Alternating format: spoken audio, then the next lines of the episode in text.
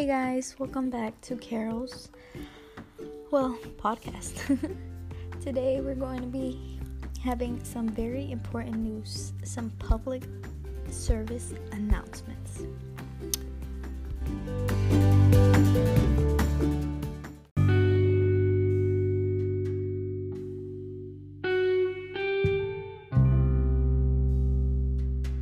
Well, today's question out of the four questions is first question the body's physical and psychological responses to stress situations and positive strategies to manage one's own stress. Well, some symptoms people feel when their stress is upset stomach, diarrhea, constipation, nauseous, aches. I personally feel pain and tense muscles, but others feel chest pains, rapid heartbeats, or amnesia. And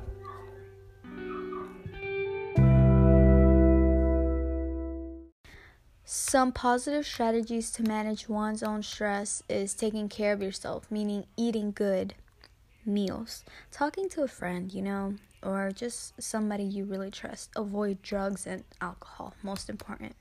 People tend to feel like that eases the pain, but it really doesn't. Then you have to recognize if you need professional help. But my favorite is meditate. Like this phrase that I once heard. It's, how was it? it was like connecting your body with your soul. And I personally feel like meditating is the best thing you could do when you're stressed.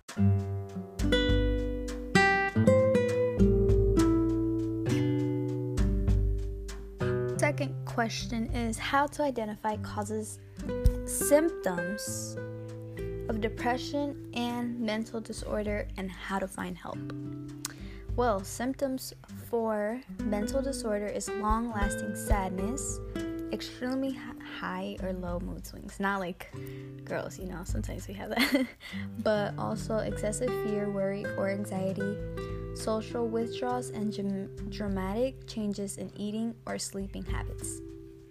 But for depression, it's more of being worthlessness, self hate, inappropriate guilt, and sometimes there's that word where it's like, it's all my fault, or what's the point?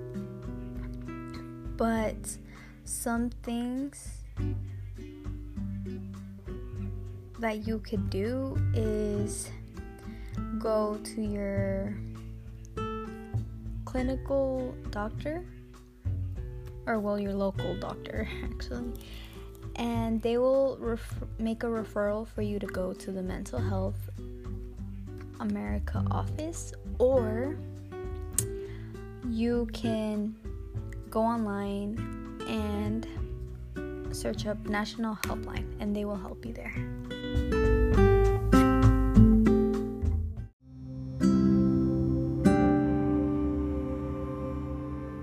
Next question is What is anxiety and anxiety disorder? And what are effective help methods to deal with anxiety? Well, anxiety is intense, excessive, persistent worry or fear about everyday situations. And well, mental health is a disorder characterizing feelings or worry anxiety that are strong enough to interfere with one's daily lives. And well, some, let's say, ways to help deal with that, like methods, you know, are a break. A lot of people, like me, go eat or take a shower or watch TV or sleep just to get your mind off stuff because life isn't just in the person's hand where you can change stuff and you have to get enough sleep too, or exercise to help your mind, take deep breaths. But also, you can count to 10, but downwards, and just be your best self.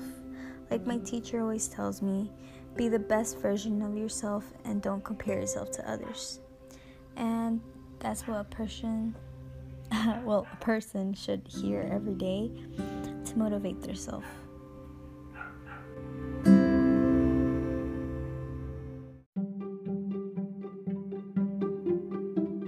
Last question for today is types of stengema associated with mental illness. Stengema has a lot of mental illnesses. There's self stengema, public, there's also, I think, if I saw right, there is mental health, also, I think. But these, well, what I'm trying to say, because I'm really trying to sound professional, but what I'm trying to say is that there's not always gonna be a reason why things happen, but some of the three components that causes all this is steroids, prejudice, or prejudice, and discrimination. And this all affects a person with their mental health. But sometimes there is no way of saying that we're perfect. We have some stuff in life where we have to understand and just be our best in life, even if we have problems and we're not perfect, yes, but at least we know how to cope with it and how to finally understand and be better.